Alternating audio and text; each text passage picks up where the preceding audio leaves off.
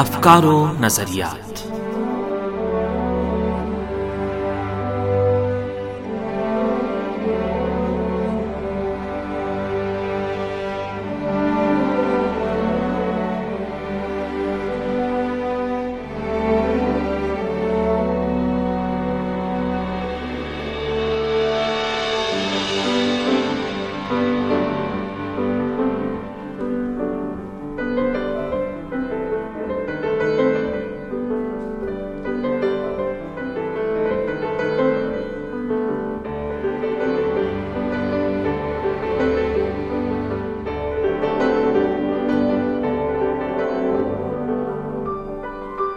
سامعین، ہفتہ وار پروگرام افکار و نظریات کے ساتھ حاضر خدمت ہیں۔ گلشن نقوی کا سلام قبول کیجیے۔ سامعین، آج کے پروگرام میں بھی ہم پاکستان، چین اور افغانستان میں علاقائی ہم آہنگی میں ایران کے کردار کے حوالے سے گفتگو کریں گے۔ امید ہے ہمارا آج کا پروگرام بھی آپ سامعین کی توجہ کا باعث بنے گا۔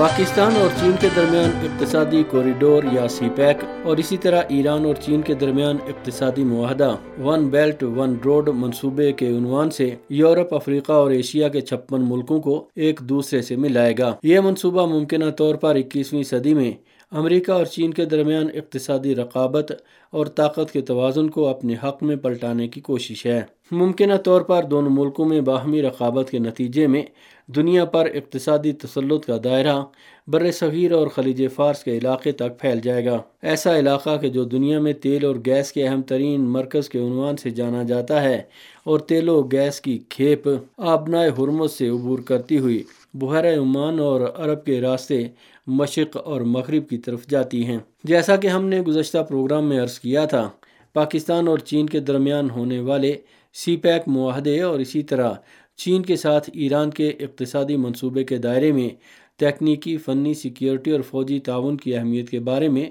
گفتگو کی تھی۔ آج ہم ایران اور چین اور اسی طرح سی پیک معاہدے میں تعاون کی یادداشتوں اور ٹرانزٹ اور مواصلات کے شعبوں میں انجام پانے والے معاہدوں کے حوالے سے رائس پیش کر رہے ہیں۔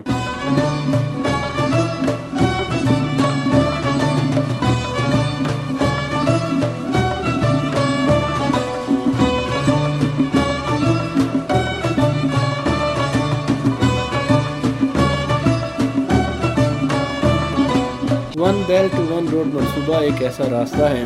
کہ جو مختلف قسم کے سامان کو ایک جگہ سے دوسری جگہ لے جانے کے کام آئے گا۔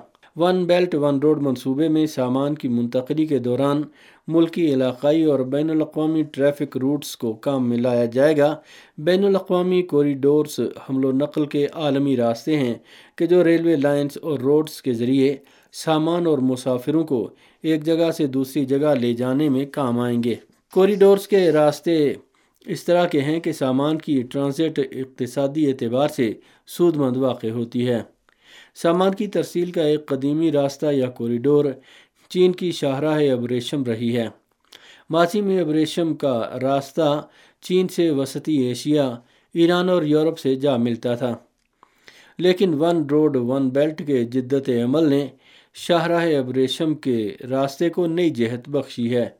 اور اب اس راستے میں دسیوں ممالک آپس میں حمل و نقل کی سہولیات سے مستفیض ہو سکیں گے اور اپنے ملکوں میں اقتصادی رونق کے لیے زمین ہموار کر سکیں گے۔ ایران، پاکستان اور Afghanistan one belt, one road منصوبے میں چین کے ساتھ تعاون میں اہم ترین ممالک شمار ہوتے ہیں اور خاص طور پر ایران وہ ملک ہے کہ جو مغربی ایشیا، وسطی ایشیا کے ممالک میں وہ واحد ملک ہے جہاں حمل و نقل کے راستوں کا ایک ایسا جال بچھا ہوا ہے کہ جو چین کے لیے یورپ کی دسترسی کو آسان بنا دیتا ہے۔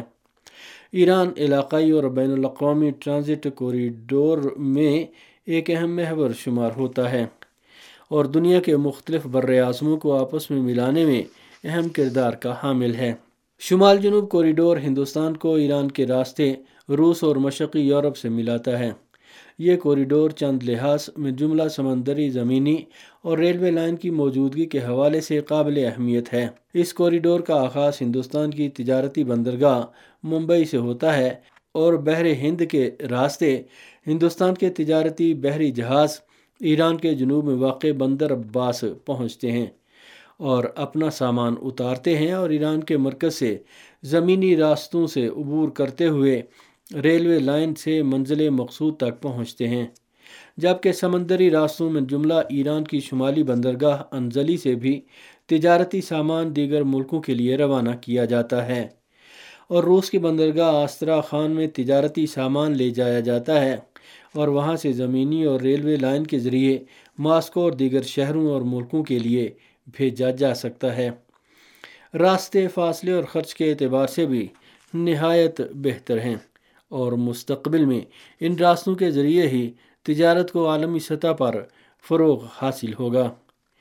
حمل و نقل کے شعبے کے ماہرین کا کہنا ہے کہ شمال جنوب کوریڈور خرچ کے لحاظ سے نہایت مناسب ہے اور اس کے ساتھ سیکیورٹی کے لحاظ سے بھی اس میں بہت زیادہ گنجائش پائی جاتی ہے، جس سے ملکوں کے لیے سامان کی ترسیل آسان اور سستی رہے گی۔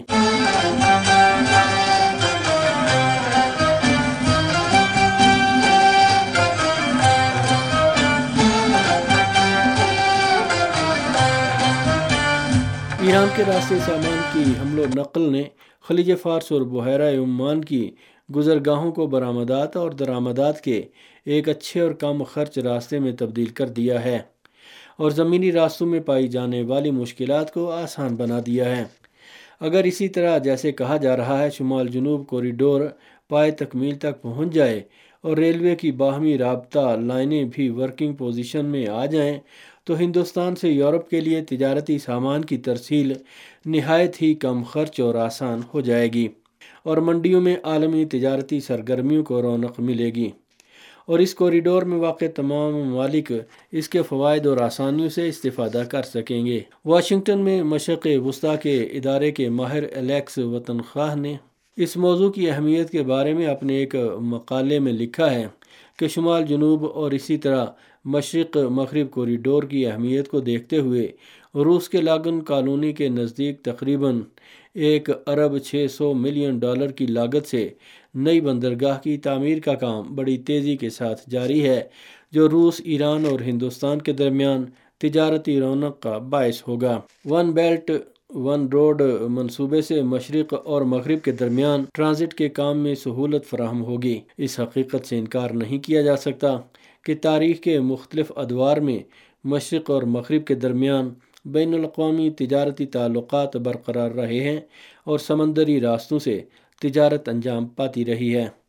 دنیا کی سپر طاقتوں کے درمیان آزاد پانیوں پر تسلط کا سلسلہ بھی مختلف ادوار میں جاری رہا ہے تاکہ اس ذریعے سے سمندروں کو کنٹرول کیا جا سکے۔ خاص طور پر سمندروں کو ملانے والے آبنائے پر برتری قائم کرنے کے لیے مختلف طاقتیں اپنا اثر و رسوخ استعمال کرتی رہی ہیں۔ اس درمیان چین کا ون بیلٹ ون روڈ منصوبہ عالمی تجارت میں ایک نئے باپ کا اضافہ ہے۔ کہ جو مشرق مغرب کے راستوں کی تقویت کے ساتھ عالمی تجارت میں تاریخی شاہراہ ابریشم کو دوبارہ زندہ کرنے کے لیے زمین فراہم کر رہا ہے۔ چین، پاکستان، سی پیک اقتصادی منصوبہ بھی اس عظیم منصوبے کا ایک حصہ شمار ہوتا ہے۔ بعض ماہرین کا کہنا ہے کہ یہ منصوبہ علاقائی جیو پولیٹک کے لحاظ سے بھی خاص اہمیت کا حامل ہے چین نے در حقیقت ایران کے ساتھ مختلف شعبوں میں معاہدوں اور اسی طرح چین پاکستان سی پیک منصوبے کے دائرے میں چین پاکستان اقتصادی کوریڈور کی بنیاد رکھی ہے۔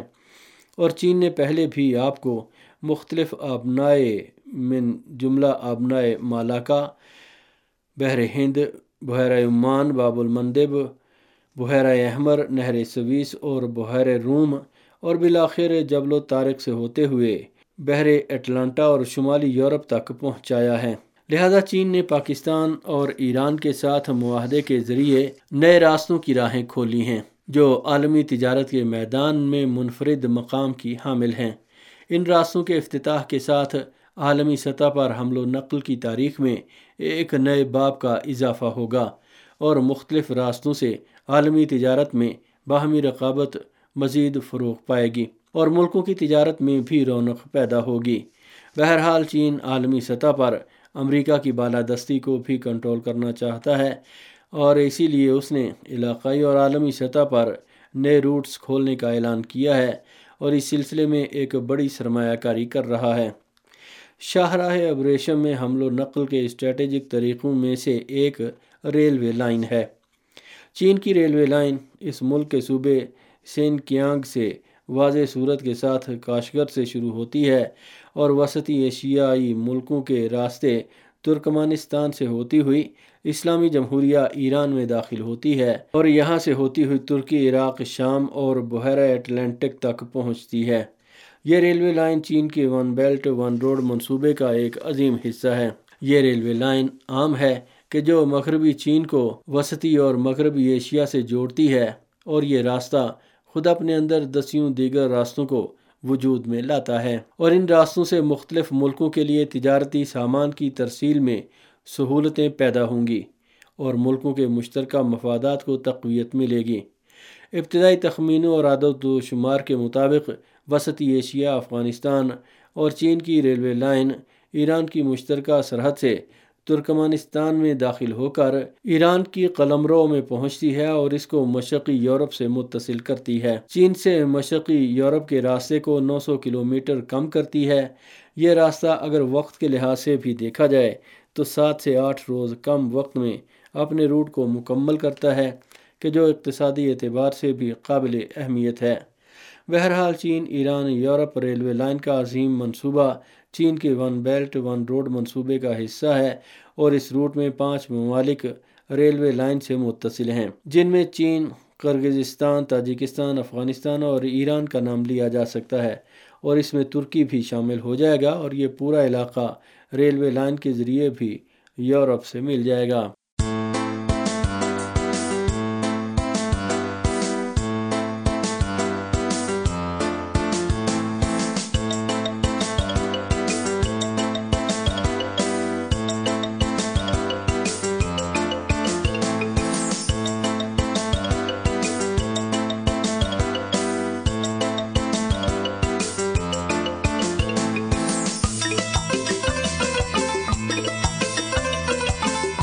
سامن اسی کے ساتھ ہمارا آج کا پروگرام اپنے اختتام کو پہنچا۔ اگلے پروگرام تک کے لیے اجازت دیجیے خدا حافظ۔